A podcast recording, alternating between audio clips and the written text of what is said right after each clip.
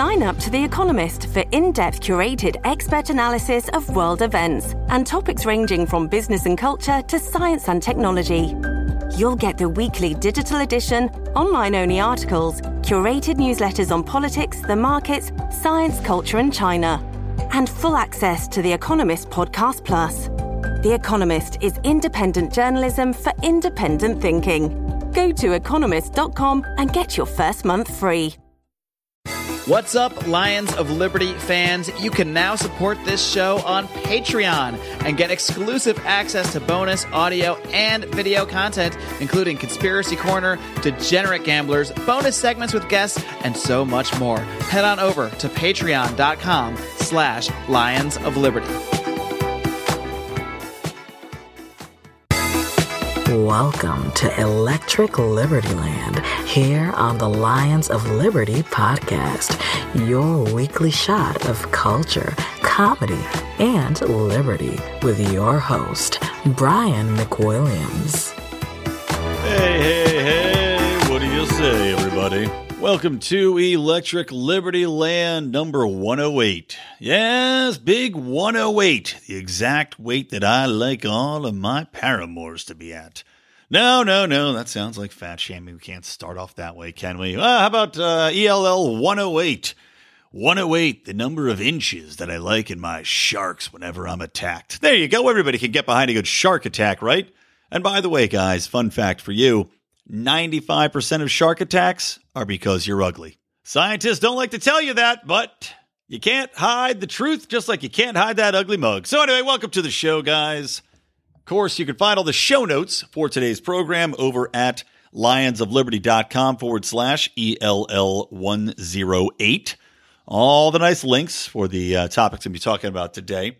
And first topic, actually, you know, it's like I had to talk about this and I, I didn't get a chance last week, so there's just too many other things going on. And of course, this show is going to be centered on, uh, as you might have surmised by the title, America's Culture War. And I said versus, just to, to keep it short, but versus Venezuela's actual civil war, which seems to be percolating. And Mike Pence today, or actually uh, yesterday, when you're listening to this, had issued a statement strongly supporting the overthrowing of Venezuela's government and declaring that the true president was not, in fact, Maduro, but actually the leader of the opposition party. You know, strong rhetoric from the uh, vice president of the United States. So we'll talk about that because it's just fascinating what's going on right now in regards to these MAGA kids, you know, a smirking white kid versus a completely ridiculous uh, political activist, old Indian man who uh, the media instantly jumped to defend and to condemn these MAGA kids. But it's interesting seeing the juxtaposition of the media covering that and how it dominated everything full stop. Meanwhile, Venezuela this past weekend, or I'd say not being last week, this past few days, had a literal coup attempted between the National Guard going calls for there to be an actual armed revolution within the country from the opposition, as well as backing from other nations in the region. As I said, we'll get to that because uh, that was a story that nobody felt like covering because there was just too much bullshit to cover and misrepresentation of facts to get into. But anyway, like I said, before we do that, though, I have to talk about uh, Sweden. And Sweden has some incredibly strict hate speech laws. We're seeing a lot of this happen, especially throughout Europe.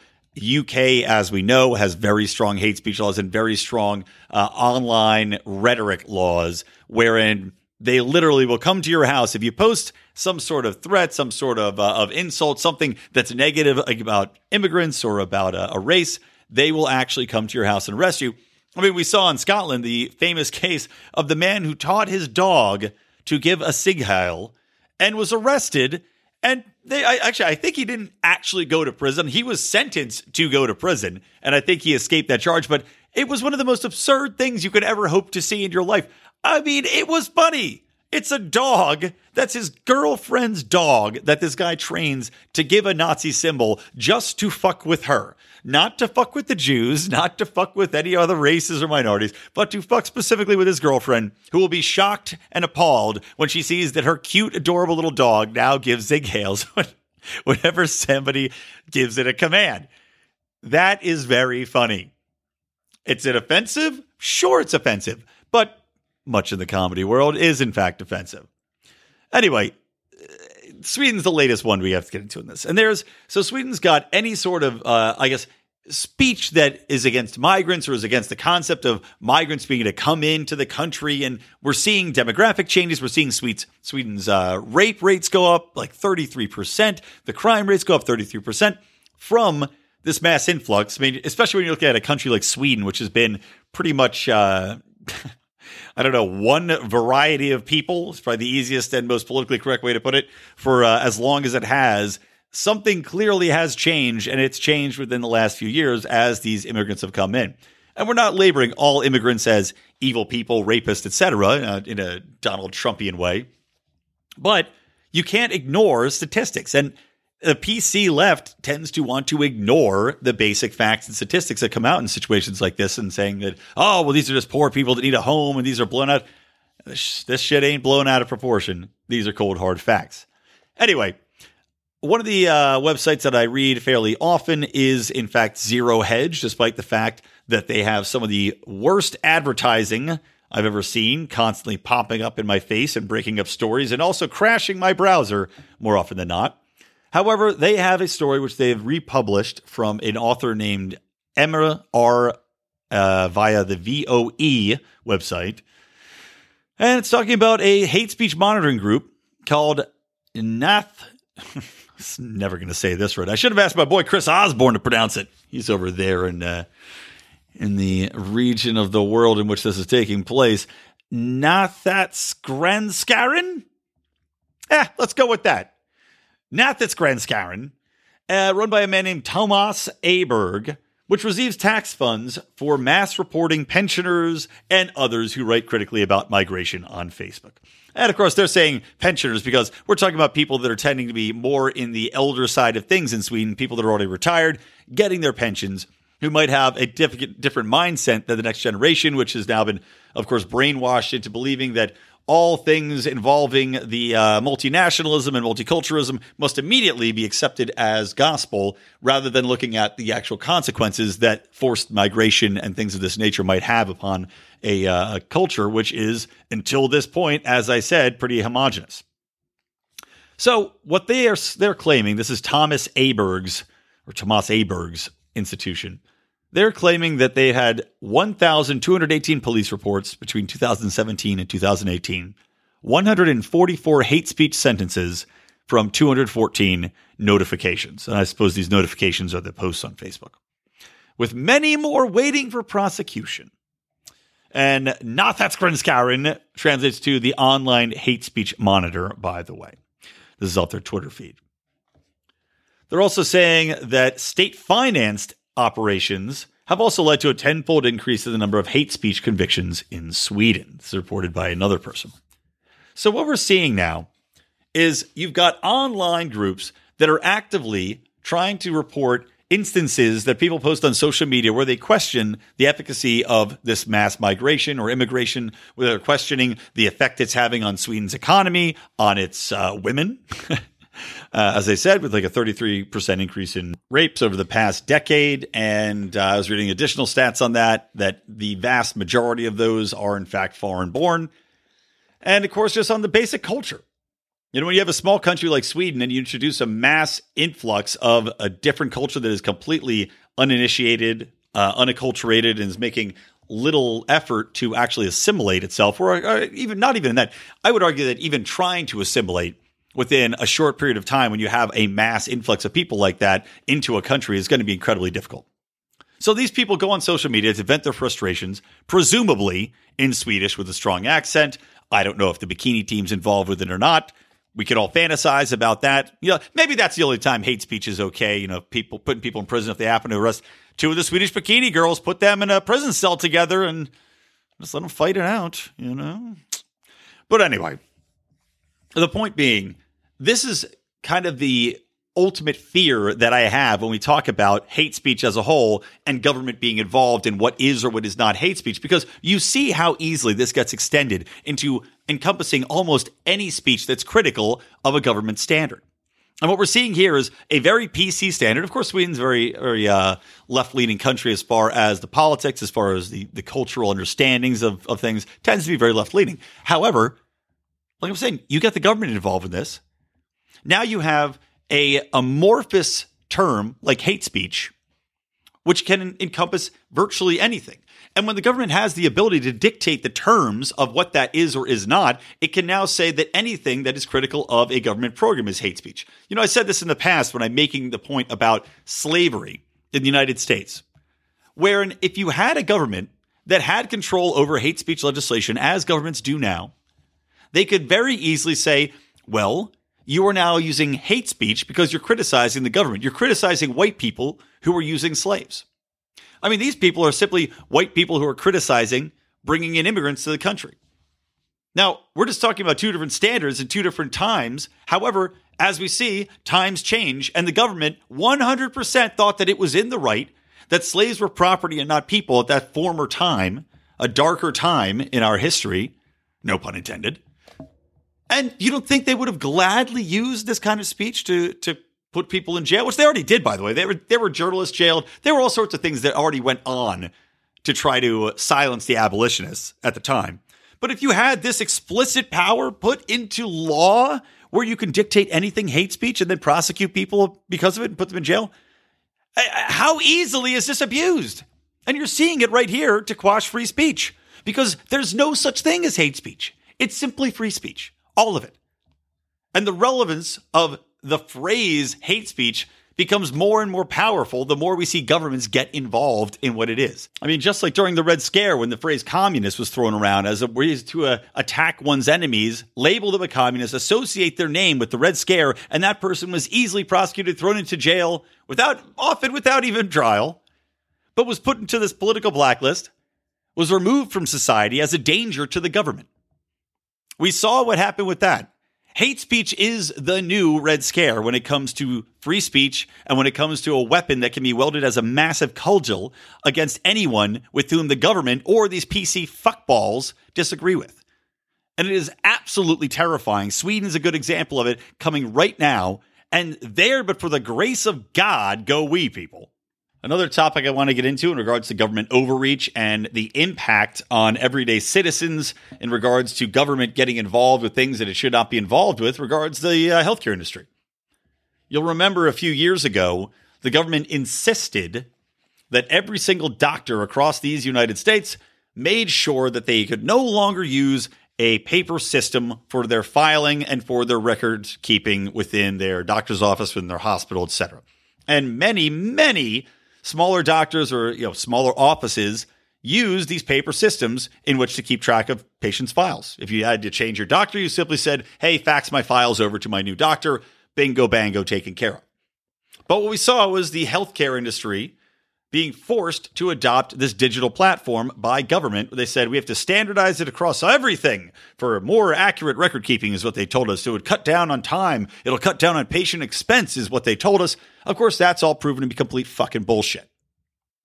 What's actually happened is that now we've got a international, or not international, we've got a national database of healthcare records, which the government at this point pretends they don't have access to. I would be shocked if that were the case. And you'll remember President Obama, during his threats against the Second Amendment, where he wanted to make all these executive orders attacking Second Amendment rights, brought up an emphasis on mental health and how he wanted to tie gun ownership in with mental health and psychiatric evaluations, being able to look at your health records, etc. Now, talk about a horrific concept is allowing the government to number one look at all your health records and number two base whether or not you should be able to own a firearm one of your one of your second amendment rights or your second amendment right but being able to own a firearm being tied to your mental health because then we get into this question just like with the hate speech issue this is why they're tied together people this is why i'm a professional but this is why having the government be able to define any sort of terms in this way becomes a very slippery slope with very nefarious outcomes. We're seeing it happen with hate speech. We're seeing the definition of hate speech, which cannot really be defined anyway, be expanded and expanded and expanded so it throws a wider and wider net against malcontents that have an issue with the government or its policies. When we see this happen with healthcare, as Obama wanted, we give the government access to our mental health records. Now the government gets to define who or is not who or who is not mentally competent to own a firearm. Well, it seems to me that it would be very, very easy for them to then say, well, why don't we just look at all the people that are complaining about government, just like Sweden does with hate speech? Why don't we look at all these people complaining about the government, complaining about their liberties, saying that we're doing a bad job, saying that they want more liberty, saying that the government is overreaching into their personal lives? Why don't we then just say that those people have anger issues or are mentally unstable and we'll take away their guns? And that is exactly what Obama wanted to do. So when I see this digitization of healthcare records, immediately my brain goes to, oh, this is just the government trying to make it far easier for them to get access to us and thus control us, which is exactly what it is. Now, again, the lie that was told at the beginning of this was that it would make things cheaper and easier. What's actually happened is that it might be somewhat simpler for you to be able to go to one hospital or another and have your, your records uh, you know, pop up in a computer database. Lovely. However, the downside of this is that because of government regulations, everything takes doctors far longer than originally. Even longer than if they had to flip through a file looking at, you know, papers and whatever else. I remember my doctor did he'd pick up a file, he'd flip a couple pages. That's all he needed to do.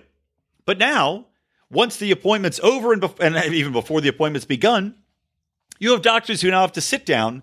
They have to memorize codes for different varieties of diseases and ailments and procedures and all this other shit that the government has mandated be used across the board. They have to spend time typing up very detailed uh, descriptions of everything that's going on, making sure to categorize them correctly. Otherwise, they have to go back and do it all again. And what we're seeing because of this is that doctors have a far lower satisfaction rate with dealing with their patients because they can't see as many patients in a day because they're bogged down doing what they say is I guess the average response time. They said it's about 45 minutes that they have to spend, or that one if they spend in conjunction with some of the nurses per patient, just inputting data into this government regulated database. So the New York Post has this story where they're talking about a recent study. 44% of doctors said they'd considered leaving the field. 35% said they find themselves getting exasperated with their patients more. 14% they said they make errors they usually wouldn't make. And many doctors said that they actually dread coming to work now. One, one woman doctor even said that she's been having miscarriages because of the amount of stress uh, and, and difficulty that she now has at work. And They just feel like they're wasting their time. You know, they, these people went to school for, you know, eight, 12 years. And now, instead of being able to service the patients that they have, be able to have FaceTime, interaction. They're now spending all their time looking at a computer because the government said it must be so.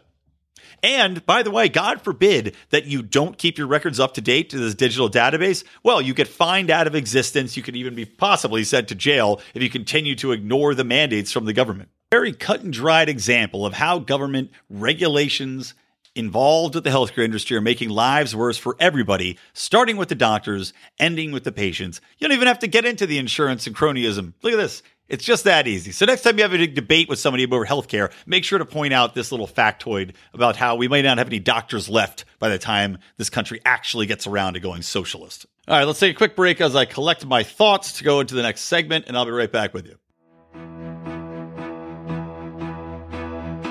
We don't rise to the level of our expectations, we fall to the level of our training. Those epic words from Archilochus can sum up your ability to succeed or fail in business. I want to recommend Conversation Mat Time to our listeners as a way to hone your one on one conversation skills in a role playing session that can help take you to the next level. During 25 minute sessions, you'll work through the best way to approach that raise, that interview, or that relationship with a practice professional that will provide the confidence and experience you need to get paid what you're worth or take that interpersonal risk you've never been able to conquer. Just like in Jiu Jitsu, the difference between a novice and a black belt is mat time train to win. Visit conversationmattime.com and take advantage of a free 15 minute consultation just for listeners of this show. All right, welcome back to Electric Liberty Land, episode number 108. Yes, come hither with me into this den of liberty I've dug out, spent a lot of time hibernating in. Probably a little rank in here. Anyway, guys, there's a brand new idiot on the Financial Services Committee Yes, yes, the powerful Financial Services Committee, which oversees much of the financial regulation that impacts our banking systems, our investors, uh, everything else that happens to go along with that. A lot of Wall Street influence, I would imagine. And I say newest idiot because there's already one huge idiot sitting on it, which is, of course, Maxine Waters. One of the daftest people in all of government happens to sit on the Financial Services Committee herself. And now we've added a brand new socialist in the incarnation of Alexandria Ocasio Cortez, who has been named to the Financial Services Committee, despite the fact that she's only been in Congress for roughly two months.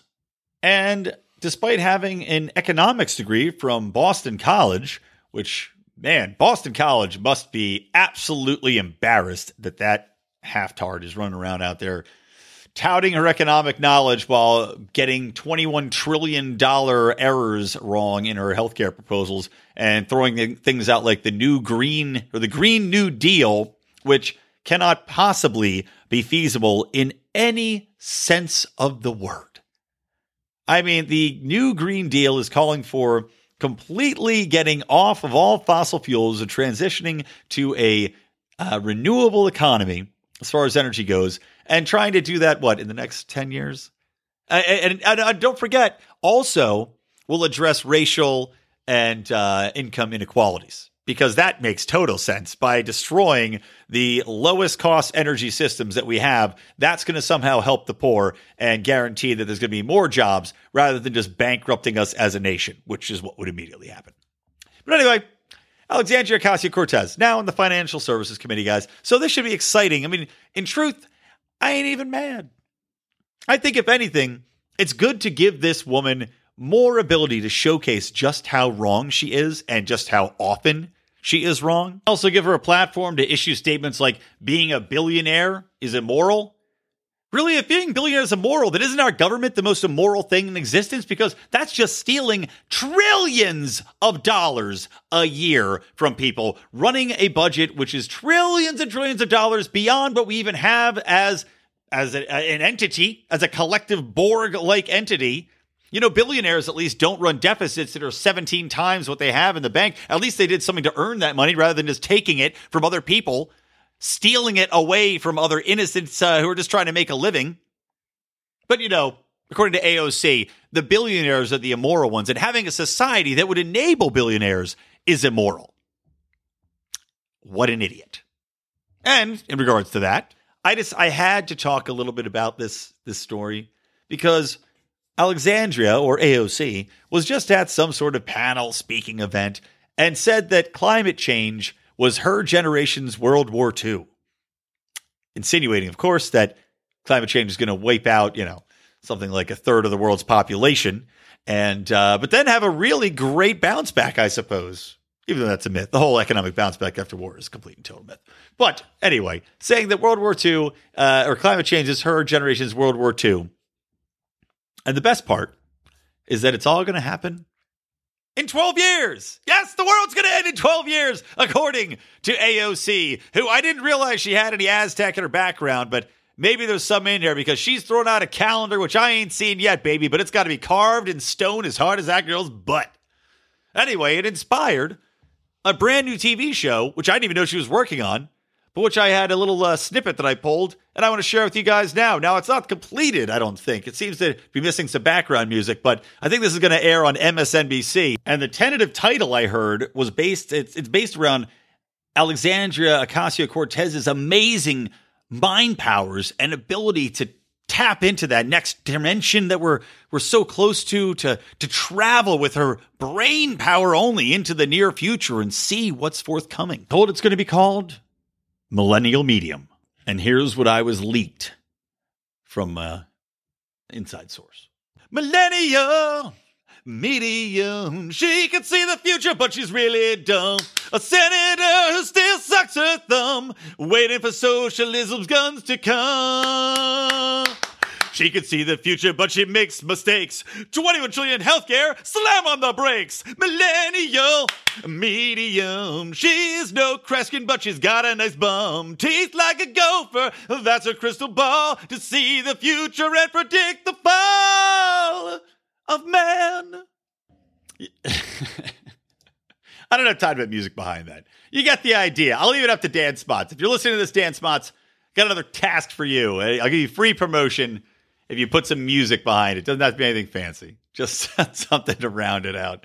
Dan Smots, of course, of the System is Down podcast, which uh, I just heard gave us a nice little name drop when he had Johnny Rocket Adams in there from Blast Off. Uh, of course, Johnny's been doing that show. It used to be the uh, the launch pad, now it's Blast Off, but they had him in there talking about IPAs and Liberty and uh, defending IPAs, which of course are uh, just hog piss garbage. I'll never change my mind on it.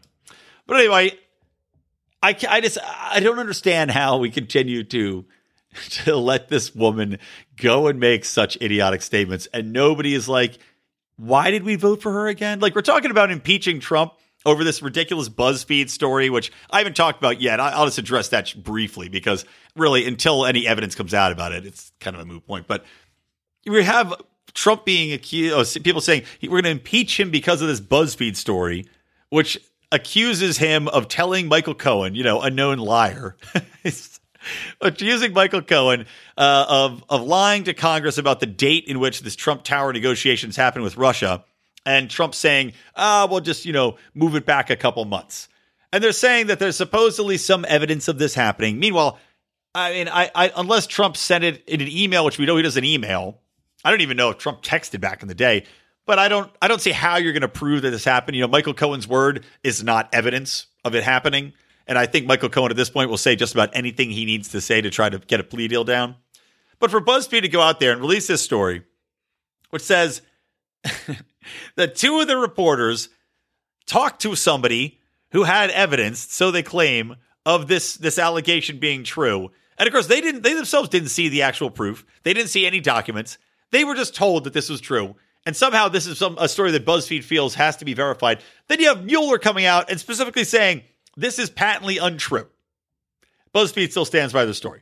But anyway, this idiotic BuzzFeed story comes out. Mass media coverage. Everybody says the word impeach. I was reading some, uh, you know, Real Clear Politics, I think, article about it, breaking down the number of times impeach was said on network news. And it was like some, you know, 100 plus times during the 24 hour coverage, despite the fact that there's zero evidence despite the fact that there's not only zero evidence, but there's zero uh, secondary sources from any other media outlet that can even back it up. And this is the problem with today's media too. And, and it's segues, this is going to segue perfectly into the, the MAGA kids. But there's one source that releases a tidbit of information, and every other media outlet jumps on this shit like it's just pigs at the trough, man. Can't get enough, shove your mouths full of it, report it as nauseum, add your own bullshit spin to it to make pretend that you have something interesting to say or you had any relevance to this story. But God forbid you do any sort of follow up. God forbid you do any real journalism and actually try to get confirmation on the story before you just report it, retweet it, uh, link to it on your homepage. I mean, how many times it Fox covered it, MSNBC, CNN, uh, every single news channel was all over this this goddamn report, which still has not been proven to be true, and which Mueller distinctly reported as uncategorically false. So instead of having that blow up, instead of talking about impeaching Trump, where is the impeachment talk for Alexandria Ocasio Cortez? I mean, going out there throwing out completely fabricated numbers. We're talking about they talk about Donald Trump lying. Is it worse to lie or to be so stupid that you lie by accident because you literally have no clue what you're talking about. But in the meantime, well, let's go ahead and put this woman on one of the most powerful oversight committees that we have as a government. Where's the impeachment talk? When can we roll this turd back into the poop chute? So aggravating. Anyway, all right, moving on. Uh, I do want to talk about this this MAGA thing, and uh, I'll probably just finish it up on that. I've had a uh, I've had a rough day. So what we all saw roll out here was MAGA hat wearing kids from Covington Catholic University. go to take part in the March for Life, March for Life, not March for Our Lives. That was the gun control one. March for Life. And they end up going to the Lincoln Memorial, standing there with their hats off, or hats on, pardon me, waiting for the bus to come and pick them up. And I remember myself when I went on a field trip to Washington, D.C., when I was a young buck in high school, as these kids are. Didn't go for the March for Life, mind you, but just went to do a Washington, D.C. tour. You go around, you see monuments, you go to Chinatown. At those days, you had to go to Chinatown to buy some sweet uh, porno because they would deal it to you. Didn't have the internet on my damn phone. But anyway, we did meet up at the Lincoln Memorial, and that's where we got picked up because it's convenient meetup spot, convenient access for buses, etc. So these kids are out there standing around and getting yelled at by black Israelites who uh, are completely batshit insane racists, without a doubt, and are calling these kids all sorts of racial epithets. They're telling them that they're pedophile faggots. They're t- saying all sorts of horrible things to these kids. And the kids, of course, are number one going to be intimidated because it's a bunch of younger teens. And of course, these guys would not be yelling this shit at a, a grown group of men. We all know that. So these guys are taking advantage of the fact that these are young kids to scream at them and just be horrible individuals. I mean, you know, we talk about ways to turn people racist. That's one way to turn people racist. If you're a, a militant black organization yelling at a bunch of white kids and calling them uh, pedophile faggots and crackers, uh, that's probably not going to win you any fans. But anyway, not to, not to the point yet. So they're yelling horrible things at these kids. Yet no violence breaks out. The kids are standing where they're at. They're kind of doing some school cheers. So in the midst of them doing these cheers to try to drown out these these black dudes that are screaming at them, comes this asshole named Nathan Phillips, who is a renowned activist who has gotten in trouble for misleading media and lying about an altercation previously that happened in Michigan and has a penchant for doing these kind of media friendly stunts that are then taken out of context. So this old uh, Indian dude walks up, Native American, pardon me, walks up to these kids and starts banging his drum directly in the face of this poor student whose name was Nick Sandmann. His real name, Sandmann. So what we got from that altercation was a one minute video, approximately, that was leaked to media, probably by Nathan Phillips people, the uh, Native American activist, which apparently showed, or I should say, uh, not even apparently showed, because you could watch it, which showed a smirking teen, this Nick Sandmann, or was interpreted as a smirk, standing in front of a Native American activist as he was getting the drum banged in his face. And you saw a bunch of these these other white kids surrounding the Native Americans. Now, I watched that one minute clip and myself, I said, all right, well, I mean, I'm not rushing to judgment. I'm not going to go tweet about this shit right now. But I just said, oh, okay, that looks like a dick move. But the kid's not assaulting anybody. Even if he has a, a look on his face, which looks like a smirk, and as many of these leftist advocates uh, who, you know, no uh, no opponents to violence on the left guys said, "What a punchable face." Uh, what is his face? Uh, the old Reza Aslan, the old commenter for uh, CNN or MSNBC, said, "What have you ever seen a more punchable face?" And you know, I don't even disagree with him necessarily. Kid, uh, you know, one of those faces that you maybe uh, maybe you feel like it was punchable. I'm not saying you should punch it, but you know, maybe maybe you don't like his look. But I watched this video, and to me, it, it does look like these kids are surrounding these Native Americans. And if so, uh, I'm thinking like, oh, okay, that's a dick move, but there's no violence going on. They're not yelling at this this Native American. It seems like a bunch of kids just kind of acting like jerks. But you know, they're not maintaining a, a perimeter to to hold him in or anything. So of course, everybody goes absolutely apeshit over it. Every media outlet instantly reports that a group of MAGA hat wearing teens, these white racists that were at the March for Life, you know, double double marks against you on the left there for going to a march for uh, anti-abortion march. So these teens were labeled immediately as racists that were harassing an older Native American man, you know, stepping all over his rights and and uh, making a mockery of his ancient tribal ways by doing the the Indian uh, tomahawk chant that they do in Atlanta Braves Stadium and any number of stadiums across the country. So there were immediately calls for condemnation from these kids, left blue check verified people on Twitter, including, of course, Trump severed head wielding Kathy Griffin, calling for these kids to be doxxed, including journalists like a journalist for Vulture, who, by the way, has now been fired by his company. Always funny to see that come about. And by the way, I'm not necessarily for that. You know, I'm I'm not for anybody being fired for expressing the free speech, but this this guy literally went online and said that he was all for killing the kids and killing their parents. Which you know is a bit of an extreme statement. That's that's not a statement I would necessarily make on social media if I was uh, in this world and knew that people within a company can easily find those posts, and also that I was a horrible human being for rushing to judgment and deciding that an entire generation of children from a school should be wiped out. But anyway, all these people are calling for these kids to be doxxed, calling for their names, addresses to be uh, rolled out in public, that their parents, places of work should be inundated with calls that they be fired because they how dare they raise such little racists. As of yesterday, Twitter still had USA Today's story about them being horrible racists uh, assaulting this Native American man as the top trending story in US politics. However, as we saw, once there was one of seven videos, I think, revealed uh, or, or released to the public showing that over an hour's time, what actually ended up occurring was quite different. Because over that hour's time, you did see these white kids standing around minding their own damn business until these black Israelites start yelling at them. And then they still maintain their own damn business.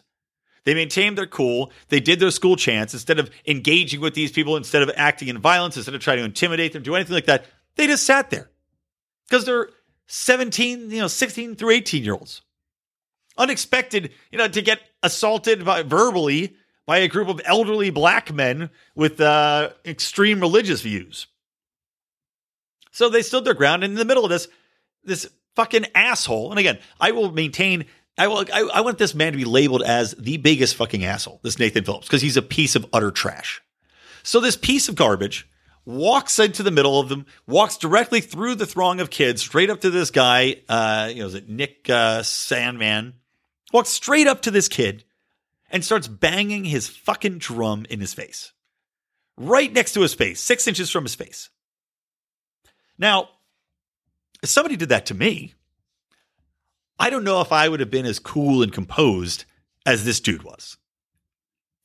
And in fact, I think if anything, now that the story's out, and of course, no media have rushed to retract their stories. Like I said, it took a full day for anybody to even have any other headline other than these racist pieces of garbage and this Native American man had a clash. Everybody is so slow to retract. And all these headlines, instead of saying, we were wrong, these kids are not racist, this Native American man in, like, incited this incident and then released footage specifically catered to make a, a one point of view. Instead of saying that, all these media headlines rolled out reading, well, now it paints a fuller picture of the MAGA hat wearing teens and Native American. Of course, the original headline read White MAGA hat wearing teens harass Native American. You know, no qualms about that. There's no no no tiptoeing around the issue with that that headline, right? Of course not. But as we see, this Nathan Phillips, this fucking asshole, was the one that incited this entire thing, manipulated the media because how easy is it to manipulate the leftist media in this day and age? Simple manipulated the media to get the coverage that he wanted, and then had the audacity to go on and do secondary follow up interviews calling these kids beasts, saying that he went in between the white kids and the Israelites to try to calm the situation down because he wanted to get between them and stop the, what he was sure was going to be violence instigated by these white teens. And again, maybe this son of a bitch didn't realize that everybody has a video camera in their phone now and that, oh, there might be other videos which completely contradict your point and make it very abundantly clear who the dickhead is in this situation. But this piece of shit literally is calling these kids beasts who are going after the prey, which was these four black Israelites who were the ones that were yelling racial slurs, not only at the white kids, by the way, they were also calling Nathan Phillips and his group Uncle Tomahawk and telling them that if they didn't bow down and if they didn't keep you know worshiping the eagle and the bear and the buffalo, well then maybe the white man wouldn't have taken their land away. You know, sweet things that make you want to just cozy up to them. But Phillips, he portrays it as though he was having a dialogue with these Israelites and that it was all very respectful and that he had to go defend them from this white mob of beasts. What a sack of human shit this man is. And because of his actions, these kids had death threats. These kids were threatened with expulsion. These kids have been exposed all over now. People, you know, because the thing is, people don't see the secondary retraction. They see the initial rush. I saw even, again, even yesterday, I was still combating people on Twitter about this because they were still, still posting things that these were racist, that this is inexcusable, that we have to go after journalists. I had an interaction with a journalist at the New York Times, who of course didn't respond to me, but tweeting at her because she said she refused to read an article written at Reason by Robby Soave, Suave, who I crapped on last week, but I'll give him kudos this week, that exposed this and, and broke it down beat for beat how this is all completely contrived and completely wrong, taken out of context by the media as it was portrayed by Phillips. And this woman a New York Times journalist who writes a blog on mommy, like being a mother. So you think she'd have some sympathy and compassion for children that are being portrayed as monsters. This bitch won't even read it. She says she will not read the quote unquote Zuckerberg style breakdown of the film about these kids because she just has no interest. No interest in the truth? Is what I asked her. You have no interest in seeing a video that completely completely countermands your position and your opinion on this issue, and you write for the New York Times? You're pathetic. And now we're finally now, finally seeing some coverage the other way. However, even that is still couched in this bullshit language. For example, there's a New York Times piece, which I had sent out to our, uh, our email group, where they finally say, okay, well, you know, we, we might have been wrong but this woman still says in their New York Times piece, despite seeing the video where Nathan Phillips, that fucking asshole, walks directly into the crowd of kids who do nothing. Oh, and by the way, little context of the kids smirking too. You can see in the video, first his kid's like, what the fuck's happening? And then he's shocked. And then the people around him are like, should we jump in and like, you know, push this old man out of the way who's beating a drum in our friend's face and who I probably would have punched out personally? If you see that, you can see this kid is trying to smile to kind of reassure and be like, look, it's okay. This doesn't bother me. Everybody calm down. So again, Sandmann is doing the right thing. He is far more calm and composed than I would ever be, how any number of you would ever be. So he's doing the right thing. But still, these this bitch at the New York Times wrote this piece, which I'll link to in the, the show notes, writes a piece that says that the teens encircle Phillips. Not Phillips wades into a group untouched and starts aud- you know, uh, let's say audibly uh, assaulting, auphonically assaulting a kid by smashing his drum within inches of his face, causing a ruckus. and, and it doesn't give the kid any credit for for doing nothing and not snapping. Nobody nobody assaults anybody in this entire video. Shocking considering the shit that these people have pulled. So to say, it's, it's one of the most depressing things I've ever witnessed, and it's kind of like, yeah, I'm, I'm a little down this week. I'm not gonna lie to you. Some some shit going on personally uh, that is depressing me, and seeing this was just kind of like the cherry on top. You know, the, it just the state of American culture, the state of politics, the state of this sickness. I mean, the left is sick. This is repulsive. And now the conservatives jumped on this bandwagon too because they bought into this leftist sickness of we must condemn anything immediately that doesn't that doesn't seem completely to jive with whatever cultural norm is is being pushed forward as the agenda. Whatever doesn't jive with the progressive, we have to immediately condemn this without having any idea what we're talking about. So you saw conservatives jump on board and damn these kids. You saw you know conservative senators jump on board and damn these kids. Oh my god, these horrible children are racist. I disavow them. But again, like I was saying earlier, the media response to this is just utterly depressing. And and seeing all the responses from people on the left calling for these kids to be doxxed, to be kicked out, to be murdered, which again, Twitter did nothing to remove them. And you know, Tim Pool, who's an independent reporter who does great work, Tim Pool's been pointing out all of the different instances of people literally calling for murder, which is against Twitter's rules of conduct, and how many conservatives have been booted off for far, far less. Alex Jones, for example. But calling for murder of children, which is ironic, by the way. You know, considering the fact that these kids were at a march for life, and of course the progressives want to kill more children. So calling for the murder of children, I get no repercussions. Except this one guy who wrote for Vulture, which I'm so happy to see. So happy to see. But, you know, the mob justice is just insane. Absolutely insane. And it, it does make me wonder, you know, the, the cultural civil war we're having here, because we're seeing anything on the cultural forefront, anything that can be used by the left as fodder for these bleeding masses of swine which go along with this shit that are just hungry for blood, hungry for anything that can be used against someone they consider as a political opponent. That's what's sickening to me. And that's what I really am terrified of in regards to a forthcoming potential civil war in this country. Because when I see stuff like this, it makes me wonder if we are not too far gone. And I've long said that Americans have too much to lose to actually have a real civil war, but now I don't know. I mean, there's so much vitriol, there's so much invested in being right in this. And you see the mobs, when you see Antifa, the mob mindset of these Antifa fuckers, you see the bloodthirstiness of these online mobs. It does make me wonder if there's not a spark that could set that off. But the funny thing is, watching the coverage of our American cultural civil war at the expense of covering actual civil wars or actual things that matter. Because in the grand scheme of things, does a group of teens that are wearing Make America Great hats non-violently uh, having a stare down with an old Native American man in a public space have jack fucking shit to do with everyday American life? Does it have anything to do with relations between people on a macro level?